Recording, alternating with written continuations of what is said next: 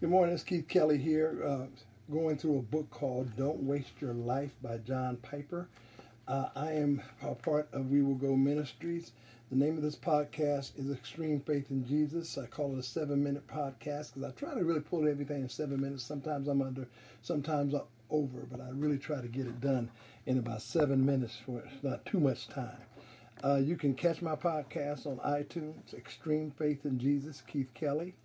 Uh, basically, I'm reading chapter six of Don't Waste Your Life. We just went through some wonderful, uh, the first five chapters of the book. This chapter six really talks about the goal of life, gladly making others glad in God. Uh, that is what we're supposed to be doing at all times, is, is leading people to the cross of Christ. Uh, the bottom line is it is impossible to risk your life and make others glad in God if you're not a, if you're an unforgiving person. Forgiveness is very very important in, in a Christian's life. Forgiveness is not for the person you're forgiving; it's really for the Christian or the, it's for you.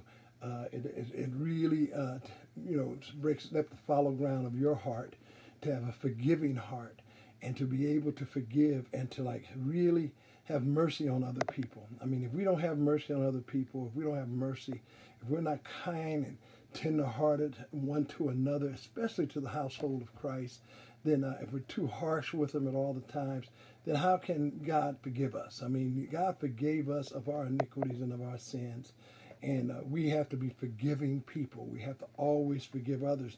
I'm just going to read a couple of things out of the chapter of chapter 6. This is the question is, do we lean toward mercy? Do we default to grace?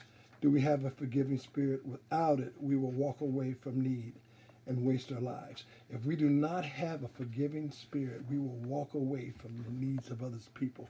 Uh, we will always, uh, you know, treat people harsh. Uh, we really won't care about them. We won't have mercy on them. And as Christians, we're supposed to have mercy on other people at all times. We're supposed to have a forgiving always. The greatest good really is namely all satisfying pleasure in God. That is the greatest good is really to have all satisfying pleasure in God, to have joy, to have the joy of the Lord. Okay, it says here in Ephesians 4:32, but the bottom uh, of this motivation is not God's forgiveness, but the forgiveness what God's forgiveness gives. It gives us God when we forgive other people. And sometimes it's really tough. I mean, some people have really done a lot of bad things to people, and it's hard to forgive them. And, you know, everybody battles it. I mean, the bottom line is someone does you dirty. Uh, now, we're not talking about making a stand. We're not talking about rebuking people. We're not talking about uh, telling people the gospel and leading them to Christ. And, you know, and when they, if they're sinning and stuff. But we're talking about to really have a forgiving heart like it says in Corinthians, the joy in God is awakened in the heart when God graciously opens our eyes to see the glory of Christ in the gospel. I mean, it's so important to really do this. Let me read this part. So I'm concerned for the poor, but more for you. I know not what Christ will say to you in that great day. I fear there are many hearing me that may know well that they are not Christians because they do not love to give. You have to have a giving heart too. That's the other thing about a Christian. You have to have a giving heart. You have to be willing to give. I mean, it even talks about giving of your finances, giving of your time, giving of your, you know, exhorting one another every day. Why, you know, why it's called today, you know, because we need to really have a forgiving and a heart and a merciful heart, and we need to be able to um, you know, to give, to give of, of our hearts and of our souls, to give of our time, of course, our finances and stuff. Will a man rob God if you're not giving of your tithes and offerings and stuff? So the bottom line is that, you know, we want to make others glad in God. And in order to make them glad in God, we have to have a forgiving heart. We have to be tender-hearted one to another.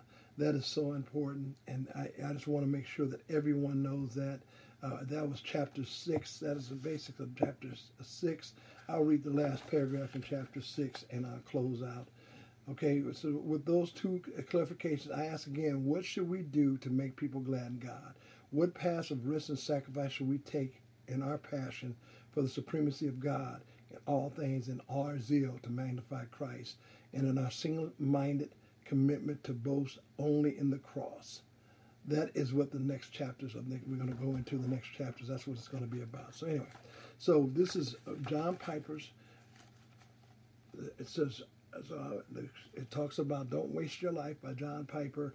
We just finished chapter six, a little synopsis of chapter six, and uh, I'm going to go to chapter seven next. Well, God bless you. This is Keith Kelly. Uh, we Will Go Ministries, Extreme Faith in God podcast. And, and we'll see you next time. Seven minute podcast.